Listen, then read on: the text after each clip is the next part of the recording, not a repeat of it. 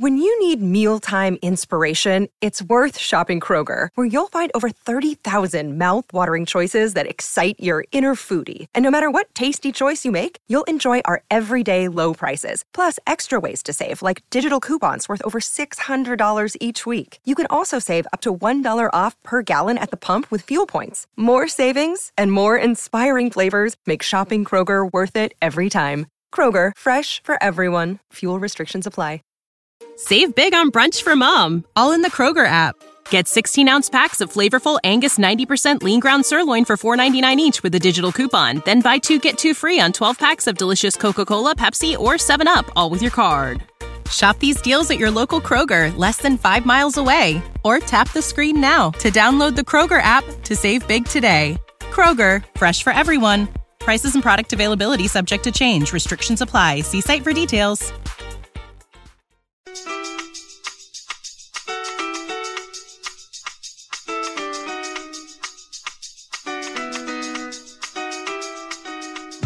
All right, welcome to another edition of the TOT Cast. Uh, my name's Ryan Greco, and uh, this episode I'm being joined by Chris O'Kranitz and uh, Demar Grant. So, uh, gentlemen, how are we doing today? Demar, how's it going? Great, happy to be back on the pod. Um, yeah, We missed you. I missed you too, buddy. Chris? I missed you too, Demar. What's going on here? No, no love for me, brother? Uh, yeah, yeah, yeah. Ah, you're all right.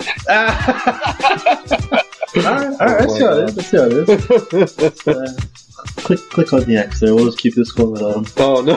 No, I'm just. Okay, it's okay, Chris. I love you.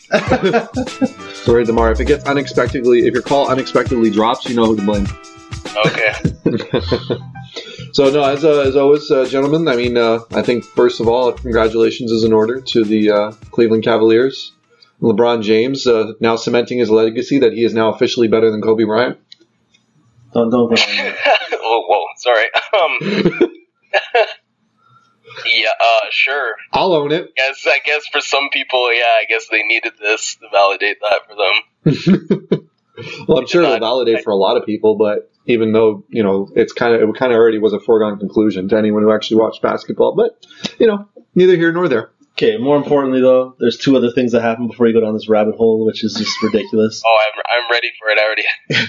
Okay, LeBron decided to stay in Cleveland today. Well, apparently he said at the parade Oh. that I'm coming home. I'm staying here. I, I don't want to leave Cleveland. I love it. And then we had a trade. Mm. Derrick Rose and his one knee got traded to New York City to join the Knicks, and there are five players, and Phil Jackson, of course.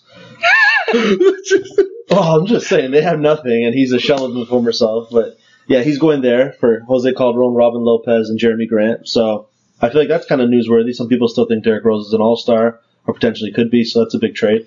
I'm getting a kick out of Knick fans right now, just going off about that's it. We're in the playoffs, boys. We're going to shock the world, and that you know just a lot of that New York rhetoric that we all know and love. They're in the East, so like they could still make the playoffs. Like, you know, Porzingis will be a year older, but then Melo will also be a year older. So, but they have Derrick Rose now. You know, they have something. They have a point guard. They have a point guard. That is a thing for them now because that has not been a thing for them for the past couple of years. So, I, you know, the point of attack is going to be great. Derrick Rose is still a good defender. So, it's a it's a benefit on the court, but I can't really. It's a rental because his contract ends after next year. I think he has a player option, but he's obviously going to opt out.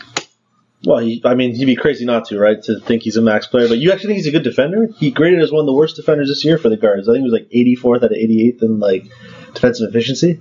I guess maybe my uh, knowledge of Derrick Rose is antiquated because I don't really watch the Bulls that often unless they're like killing the Raptors and then they look like they're the best team in the league. This is true. This is true. I'm kind of I'm kind of curious how you think he's gonna like help Porzingis develop because he's gonna be the guy facilitating the offense you'd expect, right? And he can't really he doesn't have that first step anymore to blow by guys and get to the lane like we saw him do so many times in his MVP seasons in Chicago or his MVP season. Sorry. I, I just don't know how he's gonna work in New York with the way they're playing. Or We were playing Jose Calderon. oh no, that's fair. Well, you That's don't, fair. you don't, you don't think Jose Calderon was getting it done?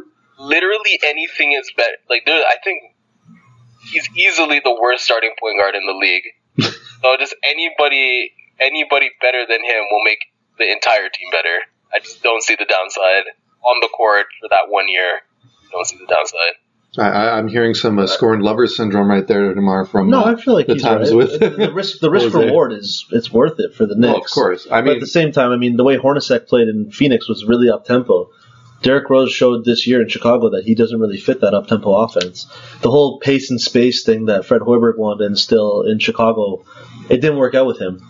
Like him and Jimmy Butler couldn't coexist together on the court in that style of offense. How the hell are him, Melo, and Porzingis going to coexist?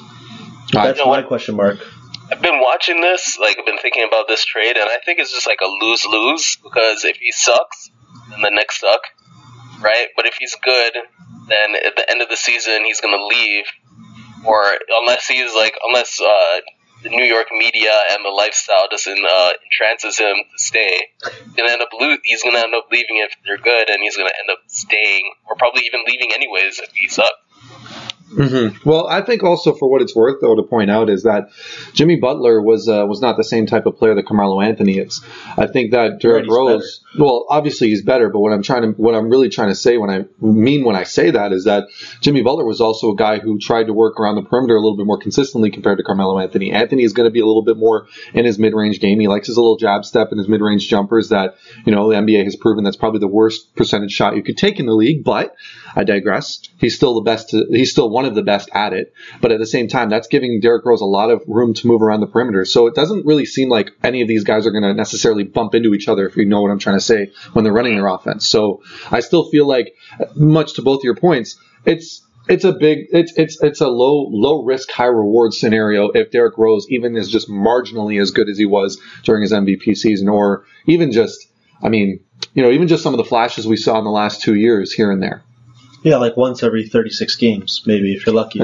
he can't shoot the three. He can't defend. He mm-hmm. can't drive by guys to get to the lane anymore. I mean, you're asking for a lot to go right with Derrick Rose, but at the same time, I mean, this is kind of like a free ticket for him. It's a chance to play in an offense that should favor him if Hornacek basically says, hey, here's the keys, do what you got to do. But at the same time, if you're Hornacek, are you really willing to do that? I mean, I, I don't know. He's been designing point guard offenses for the past couple of years, so I, I'd assume so. Hey, Yeah, man, this is you know, I just can't wait to see it on the floor because I actually want to see what Derrick Rose looks like in a Knick uniform. Me too. this is the first thing I want to see, and then after that, I want to see like you know, I would say, I honestly am gonna watch their games because I'm really excited to just see how it works for them. Well, another thing with the Knicks here, if we're going to make a nice little segue, is uh, they donated a nice gift to the Raptors a couple years ago when they took Andrea Bargnani, and they gave us the first round pick for this year, which ended up becoming number nine overall. So, with that in mind, who do you see the Raptors taking at nine? I know you were a heavy lobby for Skal Labissiere, and the three of us all like him. Is there anybody Wow. else? Or are you still all, all Skal Nation? I will forever. I, I just don't see the I don't see the okay. I see the downside in Skal, whereas he's not. If he's not capable of gaining weight, then people would say he just gets pushed around. But that is such an easy thing to do. You know, you're a professional athlete now. You just go to the gym. You just eat a lot of food just continue to play the same way. I don't fat. see how that's. I don't really see how that's a that's a downside for him. Yeah. No, I, I think uh, me personally, I'd rather have Sabonis. To be honest, I think that's a guy who's got a little bit more natural size to him, um, a little bit more of a polished game in the post. But uh, uh, right now, as of right now, he's he's a better rebounder. So I mean, I think that's also something that the Raptors are going to need in the near future. You know, and and th- there's been a lot of talk as well uh, going around about the Toronto Raptors really hoping or trying or needing to get a pick that can help as a help right now as opposed to being you know I'll, I'll say it now two years away from being two years away He's at two years away now. Yeah, he's about to enter that stage, man. there you go Only two years away now. uh, but I, and yeah even just with that said though I, like I said I think I just Sabonis is just the best is the most NBA ready player that we could grab out of the draft right now with that number nine pick What do you what do you project him being? Like say everything or not even everything, say most things break right for him. What do you what do you what do you see him doing? I could see Okay. him I could see him being a little bit more of an athletic version of Mozgov Who? Sabonis Really? He doesn't have the size though. He's more of like I'd say he's like a ceiling of Paul Millsap and a floor of Luis Scola. He's very crafty. He plays Yeah. with his back to the basket. He's a fantastic passer. Mhm. Mid range is okay, but after that, you're asking him to basically develop a shot that quite frankly, isn't there yet. No. But back to the basket, anything within the block, he's physical underneath. Like he's kind of a, a hybrid Millsap Scola. So And I, I like that physicality. So He looks like poor man's Blake Griffin to me. Basically, Blake everything Blake Griffin has, but lesser, especially the athleticism. Right? He has, like you mentioned before, he has those crafty, like he has crafty finishes sometimes, and he has he's also a very good passer, and he's like really, um, really aggressive on the boards. You see him like blocking out people, or maybe he doesn't really jump over anybody for boards, so he uses his body a lot more, but. He just reminds me of Blake Griffin, just like a worse version. He even has like the, even has like the people will say the T Rex arms of Blake Yeah. Griffin, Yeah, he but his does. his wings his wingspan's really short too. Mhm. He's like what five? Or, sorry, not five. Like six ten, six nine. He's just kind of I don't know. That's what it, that's what it just seems like to me. And it, to be fair, it does kind of go a little bit against what Masir, uh, sorry, what Masai's philosophy is with long and lanky and all that. But oh, he always Okay. loves his length and he loves his athleticism. Those are two things Yeah. he's drafted consistently over the past couple of years. Yeah, I Dave Skal has that. yeah, exactly. No, I, I agree with Cal. I mean, let's say Jaylen Brown slips from Cal, Right. and it's between Jaylen Brown, Skal Labissiere, and Sabonis. Which one of those three would you take? Hmm. I kind of like Jaylen Brown just because he's got a. I like to have really big like guards, guards and uh, a small forward. He's six six, so he's pretty big for a guard. Great on defense. To have like that huge wingspan. So, hmm. Uh, I, st- I still think I would take Skal. Honestly, I'm I'm just a huge Skal proponent, man. No, I, I like Scout too. I mean, some of the knock on Scout from a lot of what I've read and what Scouts been posting is that he's like a workout warrior, one on one, and any like drills he kills it. But when you put him in five on five play, he looks a little lost at times. But I'm with you. I think his upside is tremendous, and it's somebody you it's worth finding out. The thing with Jaylen Brown is, I think you're really buying into his high school film and the way he played there, where he was a better shooter. He's able to get to the rim because at Cal last year, I don't know how much you guys watched him play, but the Pac-12 is a lot more up-tempo basketball, and at times he looked lost. He would just kind of drive to the rim and kind of look like a bull out of a cage, where he'd literally just try and run guys over, and that that didn't really work out too well for him. So like, he's very smart off the court. Like his IQ is amazing. He's, Mhm. he's known for all that. But I think on the court, he's still got a lot to develop in terms of the way the game's played. So I think you're really buying into him being a long-term project as well. But for the Raptors, what do you guys think would develop better, a big man or a shooter? Like, what do you think would be quicker? Because you're basically asking Jaylen Brown to be a long shooter, like a three that can shoot the rock, whereas Skal Yeah. you're asking to dominate the paint and defend. Like, I, which kind of player do you feel develops quicker in the NBA today? even today, it's still it's still the shooters, it's still the guards. Yeah? Big men have always been the guys that have taken a little bit longer to develop. I mean, Jonas Valanciunas is a great example of that. We're just starting to see the fruits of his labor this season when with the performances that he was putting together. Um, and it's I don't know, I just feel like it's a lot more of a free flowing game for a guy who plays on the wing, a guy who's also allowed to make a few more mistakes than a guy in the post would. Um, you're getting more touches, you're getting more comfortable with the ball, you're not doing as many off screens as a guy in the post would in the NBA level, and, and everybody here knows how incredibly fast that can be at times. Um, so I think the learning curve is just not as as strong, it's not as sharp or as steep for those guys because they can still use their quickness and they don't necessarily have to bang and be physical every single time they go on the floor, especially in an 82 game regular season, going up against other guys who are still trying to learn just as much as they are because it's a very young league now, right?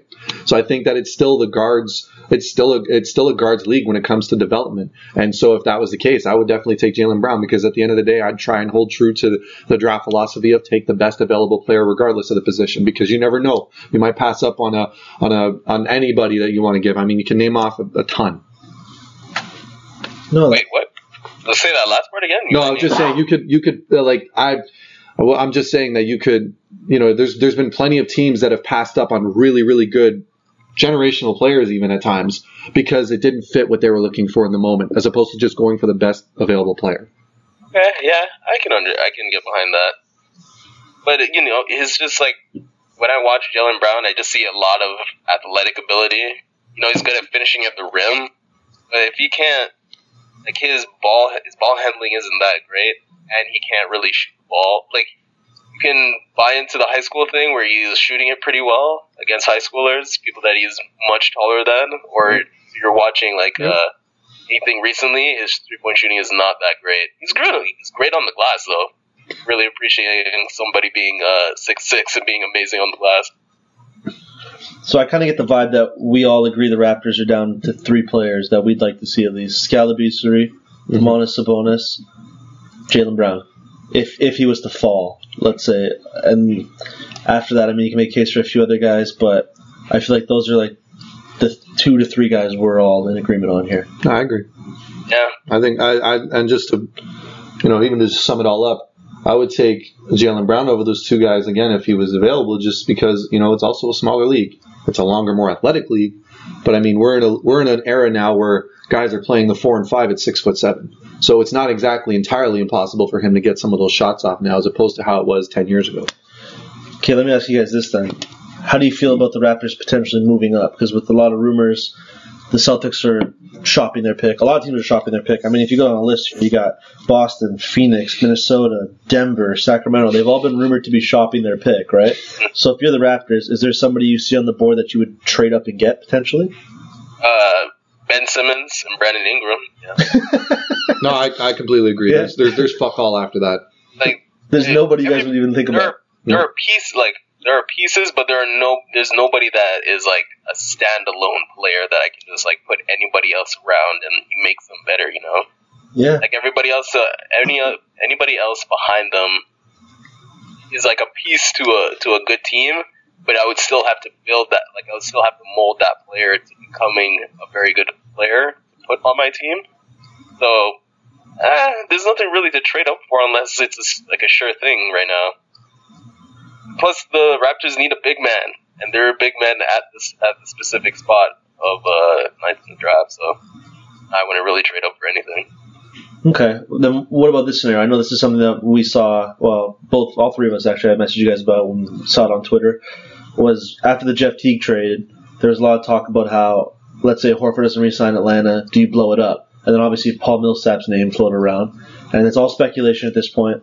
But he's somebody that would obviously be a perfect fit for the Raptors.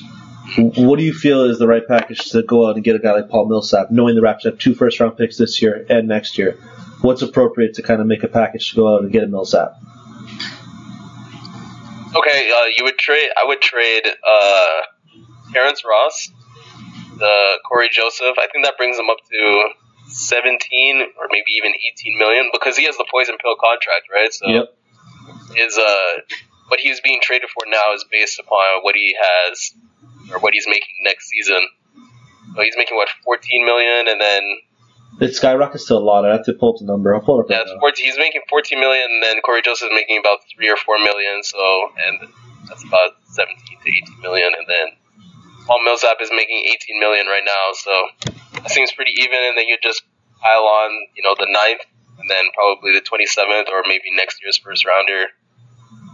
Maybe if the if the Hawks are blowing it up, I mean that's a pretty good it's a pretty good deal because then you get those two good pieces, the point guard to back up um, back up Schroeder, and then you have Terrence Ross, who's prom you know he's he's a prospect, let's say that, and then you get let's say if they wanted to get that power forward right back, but a younger version, you know Skal will be on the board, and then they'll also have the 27th or even first round next year.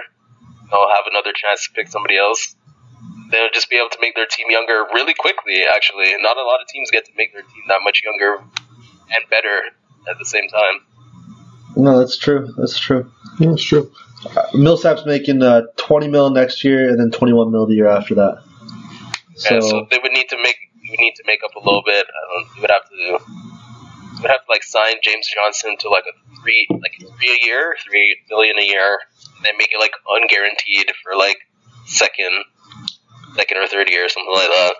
yeah, financially it'd be tough to make work out. Actually, now that I think about it, it would it would take Terrence Ross and another player, but I don't know who that other player would be. Yeah, Cory Joseph, and then they would have to just like scrounge together a couple more million, and then ship it off with a couple draft picks. Hope the Hawks say yes. Well, would you be comfortable moving a player like Cory Joseph though? I feel like he's a, I a say, nice, yeah. solid backup point guard. Like I know it makes sense financially to move him because it, it just makes it fit. But is he somebody you'd really want to part ways with though? Do you would you rather have Paul Millsap or Cory Joseph? No, I know. Yeah, it's a no-brainer. Okay, so But then this leads to another point, though, something that you mentioned off the air to me was that you don't like the idea of the Raptors going all in, basically trying to win now. Would that Even- not kind of kickstart that theory where if you're going to get Millsap, you are going all in, so you're mortgaging the future pretty much? if I'm not the GM of the Raptors, Masai Ujiri is, and he's been talking about going all in for the past like three weeks. You know, he's looking, talking about like there's no player in the draft that would make an impact now, and we're trying to re-sign DeMar DeRozan right now. So I'm hearing a lot of nows and not a lot, of, not a lot of futures. That means to me, at least, that they're doing right now stuff. They're making that trade if they can. Yeah, I don't know. Personally, I, I I wouldn't try and get rid of Joseph, but I mean, there's there's there's other ways to get around it. And heck, I mean, at this point, I'd probably just try and go all in on all in on Horford if you're going to do all in. Well, you'd be really tough to kind of work around the rest of the cap, though. That's the thing. Oh no, someone's got to go, but Well, no, Yeah, you would have to shred. You would have to shred the contract, so you would have to like Yeah, like you're do exactly what I just said, but you're sending them to the 76ers for like maybe draft picks or trading exceptions. Mm-hmm. well, you- you'd be signing Horford, then you would re-sign DeRozan to the max deal after as well. So you can exceed the cap as bird rights. The ownership said numerous times they'd be willing to be a luxury tax team. They'll make them a luxury tax team, but they'd still need to get rid of some players and basically run with Bebe, Bruno, Delon Wright, and Norman Powell all on their entry level contracts on their starting roster, on their active roster next year. No more of this busing back and forth in the D League like they're on the active roster because you need them to be there just for money's sake, right? yep. Yeah. So I don't know if they'd be comfortable doing that. Like they'd run their depth pretty thin. Right? Send someone to the D League. back, back to what you asked about like, you know, going all in or not. I don't think they should. I don't think they're better than Cleveland. I don't even think they're better than Cleveland if they have Paul Millsap. And LeBron is going to be a fixture in the East much until 2020. And uh, I don't really think, you know, I don't think Kyle Lowry and DeMar DeRozan are going to be better in the next three years versus the Cavs, you know, in the next three years. So I don't really that also understand. That also begs the question as well, though, because you're also not just working with how good Cleveland's going to be in the next couple of years. You also got to kind of remember and work with, you know, what your guys are going to be capable of in the next couple of years. And if this is going to be the prime of their careers, specifically for Lowry as well, who's now from this point on is probably going to be start slowly but surely sl- slipping downward as Yeah, far as his prime. The wrong side of thirty. Yeah, so I mean, there there's got to also be a point where you're going to go, okay, we this timing may not be perfect against who we're facing in the East and the Cavaliers, but they also know that this might be their best shot as a team that they have right now in the roster.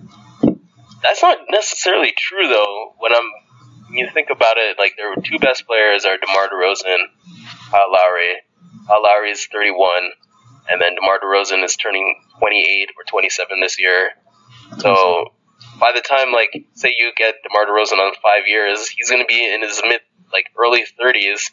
By the time Jonas is turning 27, and then you have, you know, White or Norman Powell, you know, he's going to be in his mid 20s, and then Terrence Ross would also be in his late 20s. So, like, everybody else, But everybody else that is not the two best players is finally coming into their own when they're getting old.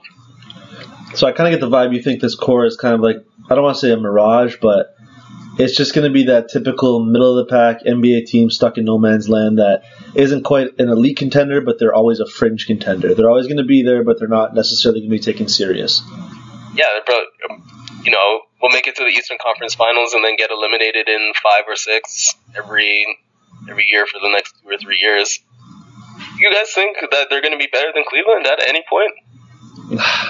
Not unless LeBron leaves.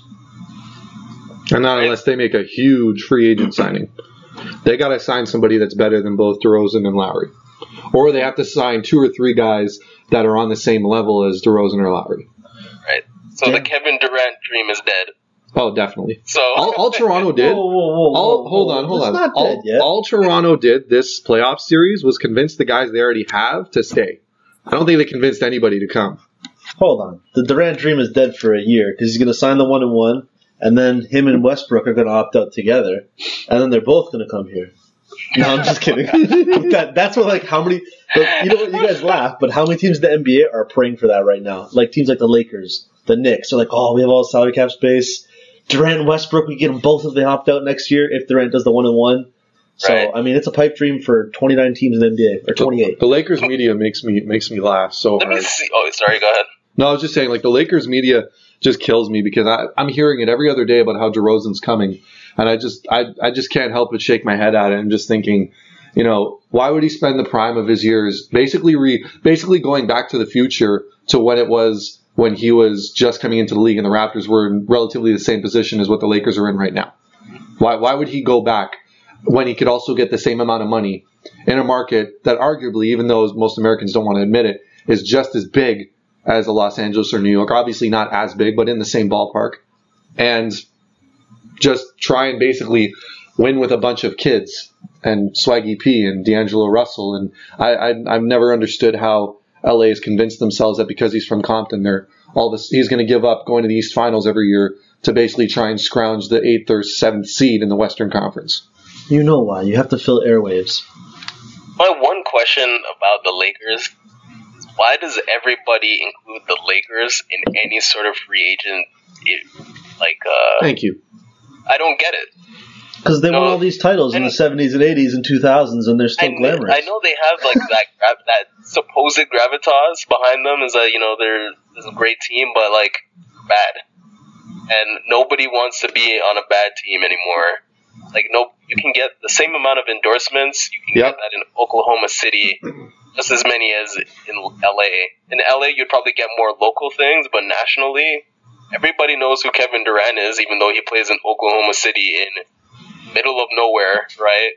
And everybody knows, I- I wouldn't say everybody knows, but people know who Damian Lillard is and people know who Paul George is, right? And they're not Yeah. in the most lucrative markets. You don't have to be in New York to get recognition. LeBron is in Cleveland. I'd take it a step further. I'd say that, you know, guys that are that good don't have a don't really have a life outside of basketball when the regular season is going on. And when I say that I mean like all of the things that everyone's talking about how great the cities are and and the stuff that they do, a lot of that has to do with stuff young people do, go out, parties, uh, connections and all that sort of stuff. But these guys don't have anyone who's really worth a damn in the NBA that's worth those max contracts, at least back in the day before the huge salary caps. What they weren't doing that stuff to begin with anyway during the regular season. In the off season, that's where all these guys hang out anyway. Yeah, So what- uh, exactly. Right? Like why would they why why do they need to be in New York in the middle of February? Why do they need to be in Los Angeles when they're not even in Los Angeles for more than half the week?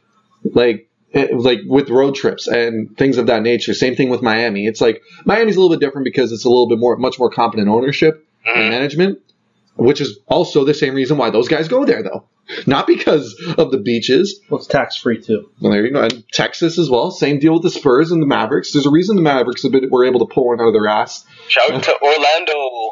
There Yeah, you go. Orlando too. They'll be big players this year with Frank Vogel there. They got enough space to sign a max guy. Yeah. So I mean, uh, like I said, just the to your point, Demar, it's it- it's completely preposterous for people to believe that just because the LA Lakers are the LA Lakers, that they're all of a sudden that they're they're worth that. And once you know, it, once again, it's all just hearsay for for the ratings and the media markets and all that crap.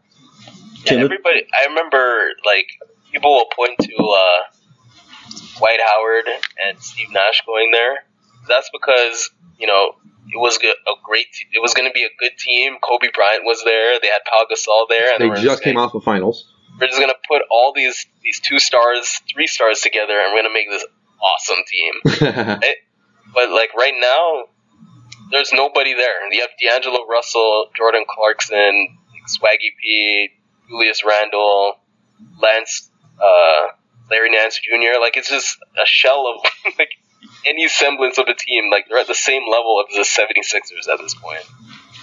They're lower. Why would why would you go there if you're a free agent? Like this, can somebody explain that to me? No, but I feel like this Lakers vortex has sucked us in too far, though. I'm not gonna lie to you.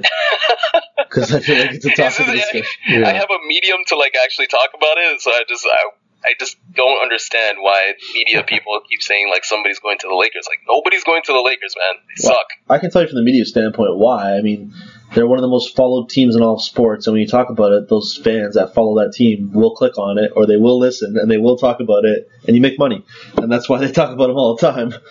Lakers are awful. Nobody's going there, man. Chill out. Don't, Bron's not don't tell their coming. fans that. Kevin Durant's not coming. Al Horford's not coming. there's Russell Westbrook. Look, they're in proverbial hell right now because the Clippers are better than them in every way. in every way.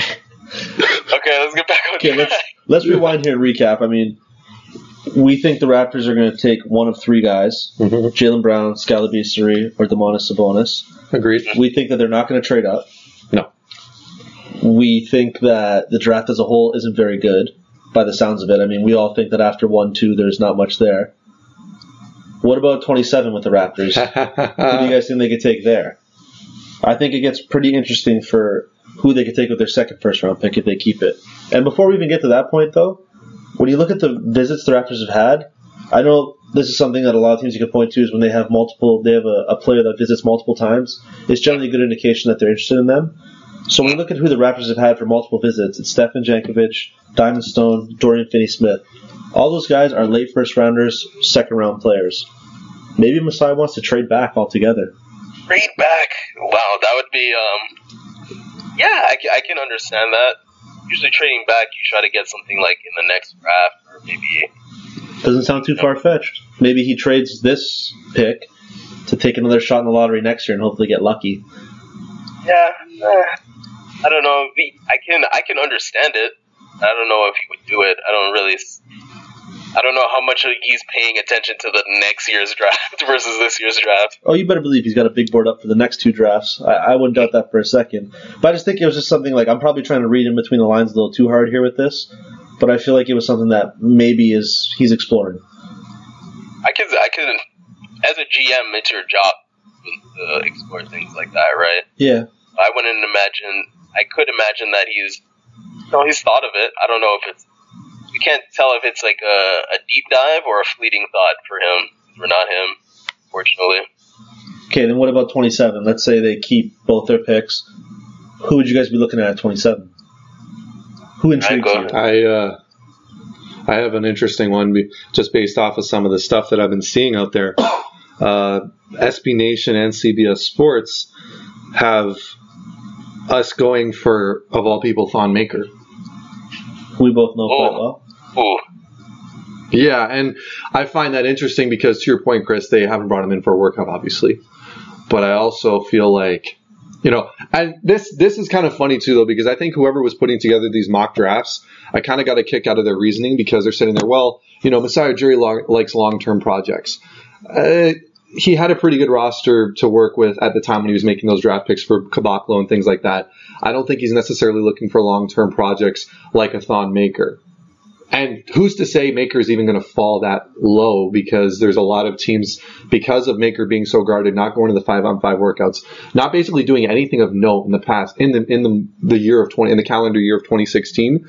His, his mysteriousness, his, his, the fact that he is such an enigma is actually, is actually his strength right now because he's been breaking all sorts of physical records at, the combine for anyone over, over the height of six foot 11. So he's an athletic freak, which is enough to make anybody consider him as an option also when you take into the fact that I know this sounds almost even a little childish to say, but because Maker basically spent the last two years in the Raptors' backyard playing in Orangeville, alongside Jamal Murray, another guy who's going to be a top 10 pick, hands down. Um, I'm sure that the Raptors have sent a scout out there and taken a look at him over the course of the last two years at some point. So with all of those things in, you know, kind of in circulation, it would definitely be, to me, I think it would be the most interesting pick that they could take at 27. But uh, do I think it's the smartest pick given everything that's going on with the Raptors right now? It would basically then be taking a flyer on something. So I don't know. What do you think, it's 27th pick in the draft. Like you know, those were that's a position where you are taking a flyer on anybody. Really, you're looking for like uh, physical feats. You know, maybe I, I brought this up earlier, like before on the podcast, where you know somebody that deep in the draft, they don't really have the physical tools, or they're missing like something major in their in their game. So it's like you know the person doesn't really understand the game correctly, or like they're they're undersized for their position, right? So being Thon Maker, you just mentioned him like breaking records in the in the combine for weightlifting or at his uh, specific height, Vertical as well. right? So I can see why you know you can totally if you're a GM, you're just like, dude, this guy is this guy is nuts. He's like he's basically a dream, but that would scare me as a GM because it feels like a dream, and this guy doesn't do it. Like you know, he's just like you can't even really consider if he's real or not because he doesn't do anything in the 2006 like calendar year of 2016. You know, you kind of just see him, you know, and that's about it. You don't ever see him doing anything. I don't know if I would really pick him just because I would be like, uh, I'd be questioning whether or not I'm a good GM just because I picked him on like word, like somebody mentioned him to me, and I just like heard some words and saw some written things about him, but was not able to see him do anything. Uh, I would bet I would bet a colossal amount of money the Raptors don't take him, even if he's sitting there. Mhm. They've had 59 players in for visits. Thon Maker's not one of them, and I don't think that's because they've seen him in Orangeville. I think that's because they're just flat out not interested. You have guys in for workouts because you want to see how they interact with your coaching staff. When he's in high school, unless they had some private, super secret workout that basically avoids them from getting a tampering or anything like that kind of charge, I don't see why you wouldn't have him in for a workout. Like you want to see how he interacts with your coaching staff. You want to see how he's interacting in various situations in a private workout good or against like Bebe because you can have players in there, and they didn't do that. So I think there's zero hope in hell that they draft him. And even I know this is petty and we brought up on the last podcast, but seeing Masai Ujiri kind of walk by Thon and Ed Smith at the Biosteel game this year at the All Star game, that wasn't a I can't talk to you because you're a prospect in the NBA. That looked more to be like I'm just not interested in talking to you. Because Masai Ujiri talks to everybody. I mean, this guy was taking photos with fans. He was talking with everybody. Like he went out of his way to make sure people knew he's a good guy to talk to and he's friendly. And the way he walked by them was kind of like get lost. Like Yeah, yeah. it's uh, just something doesn't- interesting. No, Kind of like the way you walk past people, like in the hallway, like they're just not on your radar. Yeah. Like I think if there's a player that they were going to take that they didn't have him for a workout that was just a raw athlete that was like you know worth taking the risk on, I think it's a guy like DeAndre Bembry from St. Joe's. Like he's six six, he's a junior. Um, he's one of the best passers in this draft. He's an elite athlete. He can defend the wing. He's got that unique small forward, stretch four capability that you want in the new NBA. I just feel like that's a better athlete for the Raptors to take it. They were going to take a flyer on somebody that one they didn't bring in for a workout, and two was just a pure athlete. I feel like he'd be a better fit. Yeah, man. At the 27th position, it's a crap. It's truly a crapshoot at the It is. 27th. Yeah, You're just lucky if you can get somebody that'll last in the league. Yeah, exactly. Usually, like you know, at the first couple spots, you're just like, okay, these are my like my rocks, you know, my blue chips. And then like in the lotteries, like you know, there's gonna be good people there. Kind of, you know, it's kind of easy to miss on the lottery, but you can also hit. And then like further and further you get away from the top ten, and then the 15s, and then you're in the 20s. Like it doesn't really. It almost feels like it doesn't really matter who you draft. Then it gets into the pebbles. Yeah, I, I, I feel like that's what you're trying to say. Yeah, you're just like you know, just to use like a stock example, like you're in the penny stocks, man. You're just like trying to, just, trying to, just trying to see if I can get something. I just want some ROI. I want some return on investment. If I could it. get any Yeah. sort of return on what I put into this, that would be fantastic. That's what it feels like in the second round and like the late first round. Well, I feel like there's five players that if they took it 27 would have a, a chance of panning out. I mean, I don't think some of them will be there, but if I had to give you guys like five guys that I'd keep an eye on, Denzel Valentine at Michigan State, I think he'll go much higher. But Oh, let's yes, say, yeah. yeah, but let's just say in a perfect yeah, scenario, Valentine's like, pretty good. he He's a good falls. I think he's somebody who could have success. Yeah, he's had a Um, couple of good years in college. Cheick Diallo's a personal favorite of mine. I mean, he's like mini. He's a mini Bismack. I mean, he's only six nine, but his arms are ridiculous. He's got the wingspan. He could be somebody that the Raptors might be able to turn into this. I don't know, project player that can you know put in good minutes off the bench and defend a little bit, rebound. Offensive game's limited, but he can at least chip in. Um, Brice Johnson's another guy I like. I mean, he got progressively better. He actually broke the record at UNC this year for the most double doubles in regular season, which is pretty crazy when you think about some of the guys that have came through there for big men, especially like guys like Sean May, Tyler Hansbrough. They were very productive in college, so I feel like he could be somebody who's a decent, mature. He's a senior, power forward for the Raptors. Um, DeAndre Bembry, somebody I mentioned as well. And the last guy I think that is somebody that they've had in and they might be interested in is Patrick McCaw. He's a shooting guard from UNLV. He's he's not bad. I mean, he's athletic. He can shoot a bit. He, he's he's not necessarily somebody who's going to move the needle, but maybe he could develop into like a Norman Powell type guy. Here's my thing with like, I noticed you said Brice Johnson. If I have a power forward on my team and he can't shoot, I no longer want him on my team. Like, just- I need you need to have at least four players that can shoot the ball, which is like you, you know I could if I was in the '90s and I said that to you, you'd be like, "Are you crazy? I only need two guys that can shoot the ball." But it's so easy to guard somebody that doesn't shoot the ball. Like it makes person easier to guard and the team easier to guard. So that's why I really like Skal because he can shoot, man. Yeah. He can shoot from mid and he can shoot if like if you really needed to, you could teach him how to shoot from three. So why do the three of us like Sabonis so much then? Because he's really a mid-range and in kind of guy. I'm I'm low on Sabonis. You guys like really? Oh, you don't like Sabonis that much, eh? I don't. I told you he's poor man's Blake Griffin, man. Blake Griffin is, you know, Well, if he's poor man's Blake Griffin, I'll take him because Blake Griffin you could still use. yeah, yeah. He shoots great from mid range. Yeah, you can still use Blake Griffin, but one of his main selling points is athletic ability. Which And Sabonis he- isn't though. Sabonis isn't like an elite athlete. He's just okay. He's just really Yeah. physical. Yeah, exactly. I just like I just like his tenacity. Like, well, to a point, tenacity. I guess is another is a synonym for physicality. Um, he's uh, Got a high motor. High motor. yeah, he no, no, just you know, energy. he's got he's got a good scoring touch under the rim, and I think that's just something you know it, even just coming off the bench for Valanciunas at some point in the next couple of years, having him come off and just be another constant under the rim, being there and being able to finish buckets, especially if Biyombo ends up leaving or if anything along that that nature, you've got a guy who can still kind of do that. More, more likely, like I said, coming off the bench because uh, he's not the kind of guy I would ever see on the floor with Valanciunas at the same time.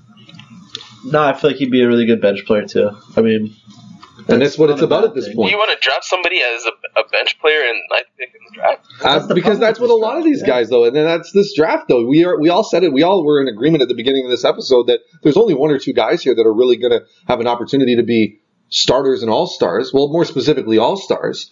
Everybody else is a crapshoot, and that's how Yeah, it is with but- a lot of these drafts. You would want to get somebody with upside. That's in the It's- I guess like in the later in the later parts of the lottery, you want to get somebody with upside. All I know is that Andre Iguodala now comes off the bench. And he's an integral part of, of his team, and it's an extreme example. Obviously, I know, and I know he's had previous majorly situational. and but and that's kind of what I'm what I'm just trying to get at now at this point is if you're a team like the Toronto Raptors, you're you're gonna get you're not gonna get a guy through the draft that is gonna be like a Lowry or a DeRozan for a very long time unless you're trading up like Ujiri has been kind of trying to do the last couple of years because you know you're going to be doing well in the standings. So why not try and build your team on things that are going to be useful as far as depth? I'd be for that, and the reason why is a friend of mine brought this up off the air. He mentioned to me that this draft reminds him a lot of the 2006 draft, and I'm looking back at the 06 draft, and I was kind of like, "Holy shit, does it ever?"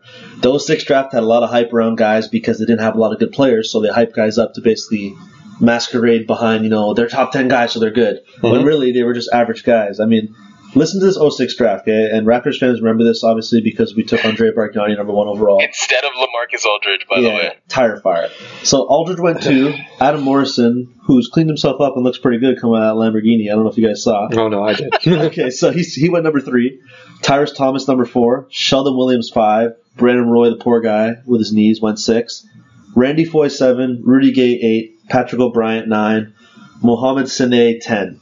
JJ Redick eleven. I won't go on any further than that, but the point is, is that that draft wasn't very good. No. And ten years later, we're in the exact same scenario where you know there's one or two guys, and then it's like uh, a lot of average guys. You know what's I love funny? yo. Hold on, I love No, your ahead. just low key, the lowest of key snipe at Kyle Lowry because he was drafted number twenty four. No, yeah, no, I knew he was there. Don't worry. Lowest of keys. is like, oh yeah, well, You know- garbage anyway. It's too bad he's our starting power forward. Hey, hey, starting point to, guard. Sorry. if you want me to low key snipe somebody for you, go look at who got taken 40th overall. That'd be uh, Eastern Conference legend Denham Brown, Jesus Christ. Oh, the only man. guy to score 100 points in Canadian high school basketball history. There's your low key snipe of the night. Is that a segment we're going to do now, Chris? No, no, no. Low key snipe of the night. TOT Cast Basketball Edition. Oh, our boy Paul Millsap went 47th in that draft too. I didn't even know that. Damn. So I guess it wasn't as shit as we thought it was. Nah, it's still trash. No, Or maybe okay. the GMs were trash at the time. we're we're looking at you know let's say for example we're looking at the 2006 draft like we're looking at like the 20th the 21st pick 24th pick right there are good players that get drafted later it's just you gotta. There's something you just gotta bet on. You know, like Rajon Yep. Rondo was 21st. Rajon Rondo, it wasn't. You know, if you look at his comp as a player, you know, he's not necessarily super athletic. He doesn't really shoot it well, but there's just like you have one or two really good skills, and if you can build on those two skills or a couple skills, that's what makes you a really good player in this league. Yeah, I You think gotta you gotta look at like how how much better somebody can get from where they already are. If you're out if you're outside of like the top three, the top three you can see like you know Ben Simmons is probably gonna be like this six foot ten point guard, or you can see that uh Brandon Ingram is gonna be able to guard like four positions. Like you can already see that. Right, that's like it's evident in their their play style and body, but in the later later parts of the draft, you gotta be like, oh, this guy is like really really good at passing, so maybe we can pick him up here, and maybe he'll be like our our pass first point guard. Mhm. I, speaking of pass first, I think uh, you, we could sum up uh, the overall attitudes of, of NBA drafts with this one meme I remember seeing. And it was the class of '96, and they said I think it went along the lines of, "Out of all the players you saw here, who would have thought the best one would have been the white kid from Canada?" Oh, you read that piece in the Players Tribune?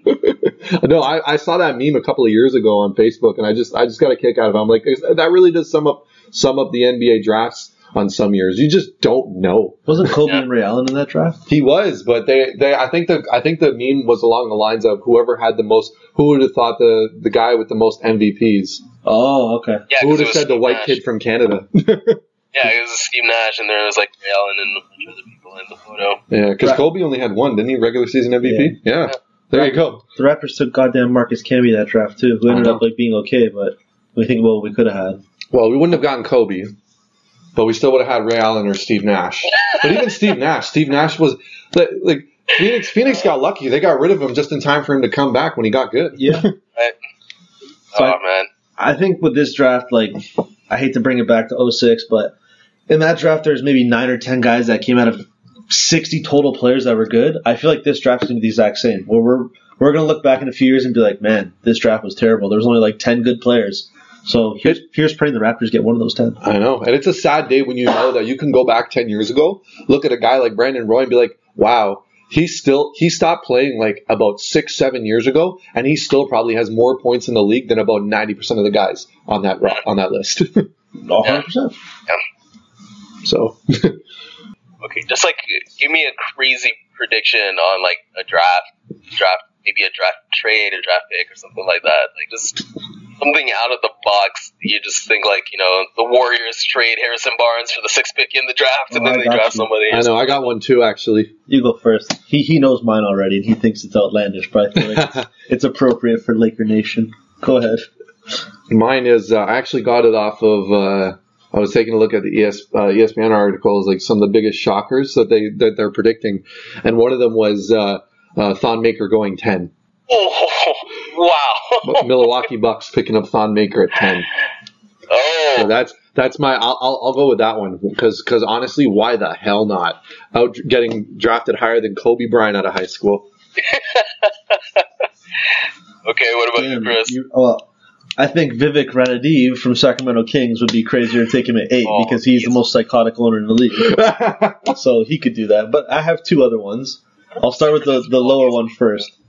The Sixers, they like this draft clearly, and this is Bryan Colangelo, so he doesn't give a rip. He'll do whatever he needs to do to get who he likes because he's the smartest guy in the room. Just ask him; he'll let you know. I feel like they'll trade whatever they need to get to number three with the Celtics. Take their Kris Dunn.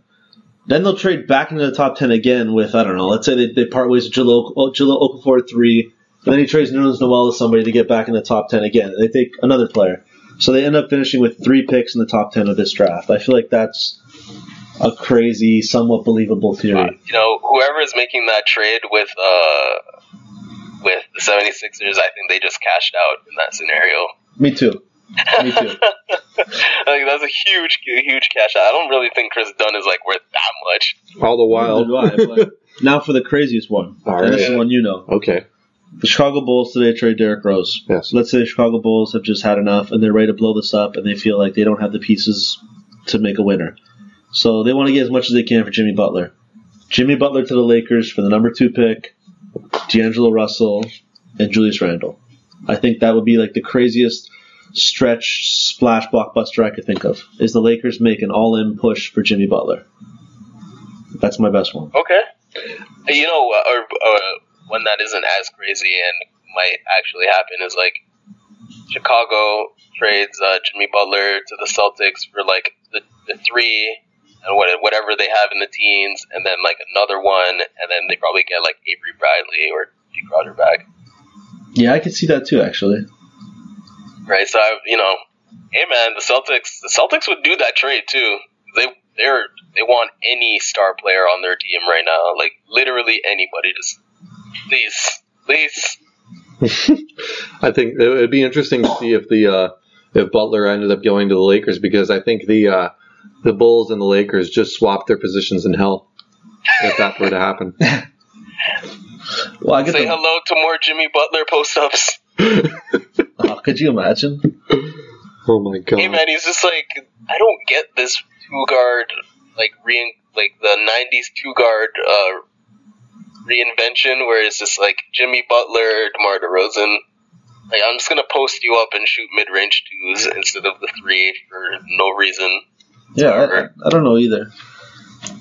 But do you think Jimmy Butler's worth like as much as people are saying right now? I've, I've even seen Khris Middleton's name come up a lot with the Celtics, him and Jabari Mm-hmm. Parker. But the things that are floating around with Jimmy Butler right now, man, I, I think he's a very good player, but I don't think he's like worth like a- the whole entire farm good. Yeah, he's like a tier two star player. Yeah, right. Maybe like he's like the the, the gatekeeper between two and two and three.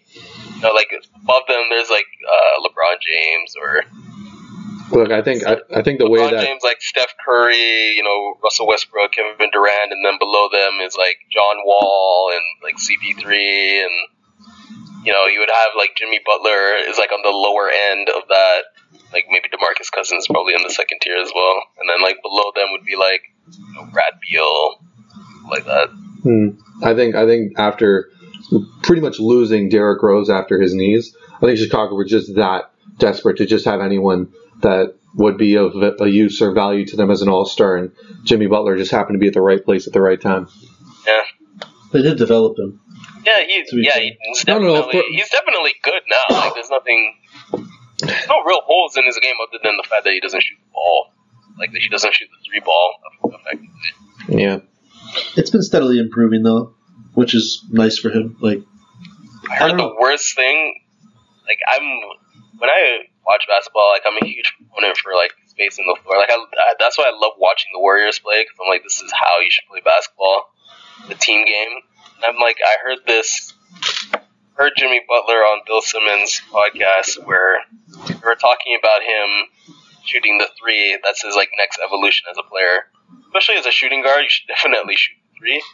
Yep. And uh, his response to that is like the same response DeMar DeRozan had to, I think, Zach Lowe, where they both said, I don't really see why I would shoot the three when I can get to the rim yeah, pretty much every time that I can't, every time that I want. I'm like, he basically said I can score closer to the basket. I listened to that same podcast. He, he Right, just said I can so- get to the cup. I just, it just doesn't make sense to me because if you shoot the three effectively, then it makes it so much more easier, To attack the basket. so much easier to attack the basket.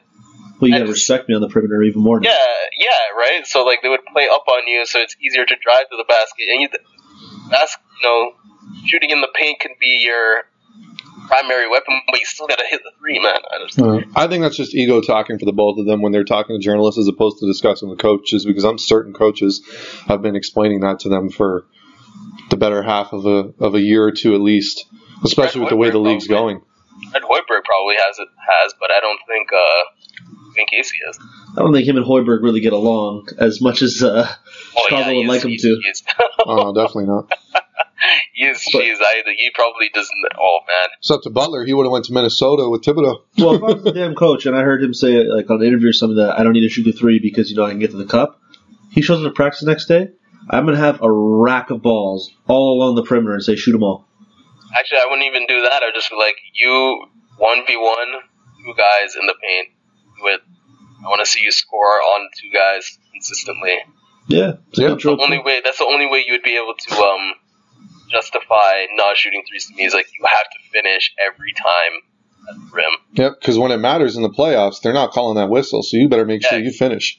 Yeah, exactly. Yeah. We saw that. We saw that all playoff series with the Raptors. So Hey man, they got some calls. They did get calls. They weren't. They as time went on, when they finally showed that they had some some spine, You know, the, the league doesn't make that many um ticky tack fouls in the, the playoffs. Like, there's a lot more physical play happening. You saw it with Steph Curry, where like anytime he Oh, was he running, molested. somebody just had their body attached to him. You know, Yep. body, arms, like. So I can't imagine that you know the same amount of fouls are going to get called in the, the playoffs when they're doing that to, like basically one half of the face of the NBA. Hmm. I'd be surprised. Well, I think that just about wraps up our draft stuff here, guys. I mean, Yeah. Is there any other storylines you're looking forward to for this draft? It sounds like we kind of covered them all.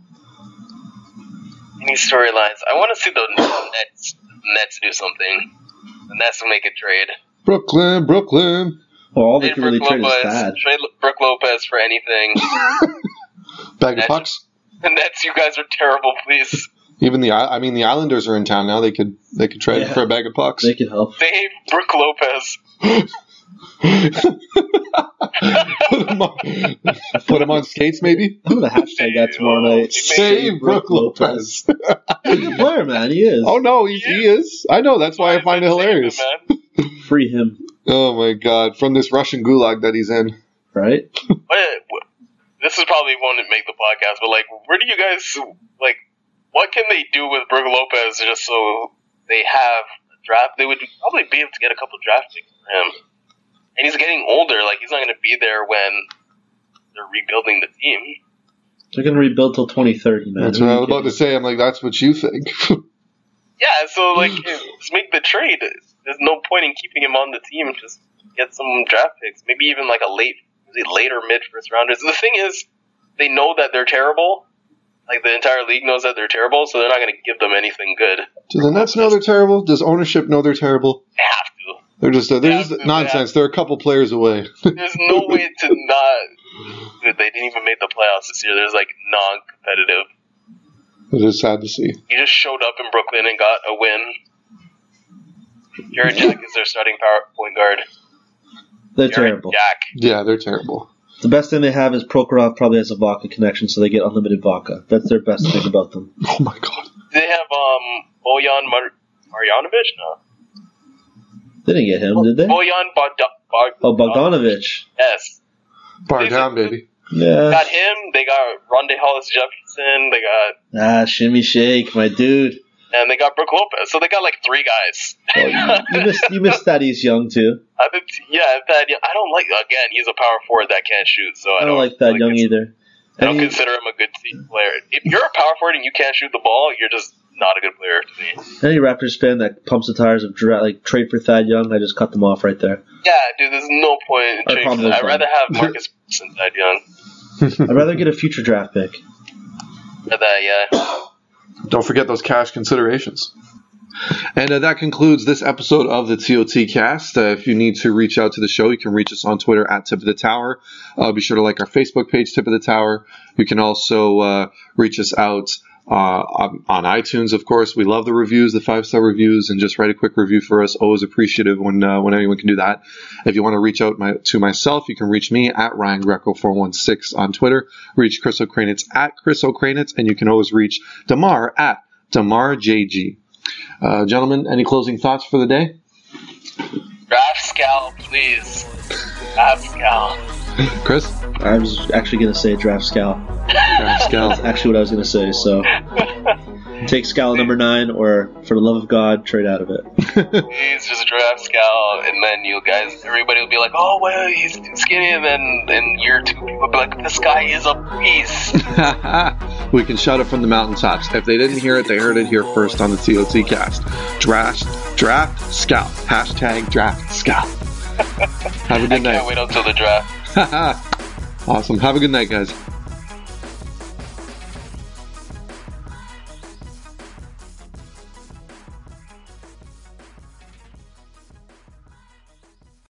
When you need mealtime inspiration, it's worth shopping Kroger, where you'll find over 30,000 mouthwatering choices that excite your inner foodie. And no matter what tasty choice you make, you'll enjoy our everyday low prices, plus extra ways to save, like digital coupons worth over $600 each week. You can also save up to $1 off per gallon at the pump with fuel points. More savings and more inspiring flavors make shopping Kroger worth it every time. Kroger, fresh for everyone. Fuel restrictions apply. Save big on brunch for mom, all in the Kroger app. Get 16 ounce packs of flavorful Angus 90% lean ground sirloin for $4.99 each with a digital coupon. Then buy two get two free on 12 packs of delicious Coca Cola, Pepsi, or 7UP, all with your card. Shop these deals at your local Kroger, less than five miles away. Or tap the screen now to download the Kroger app to save big today. Kroger, fresh for everyone. Prices and product availability subject to change. Restrictions apply. See site for details.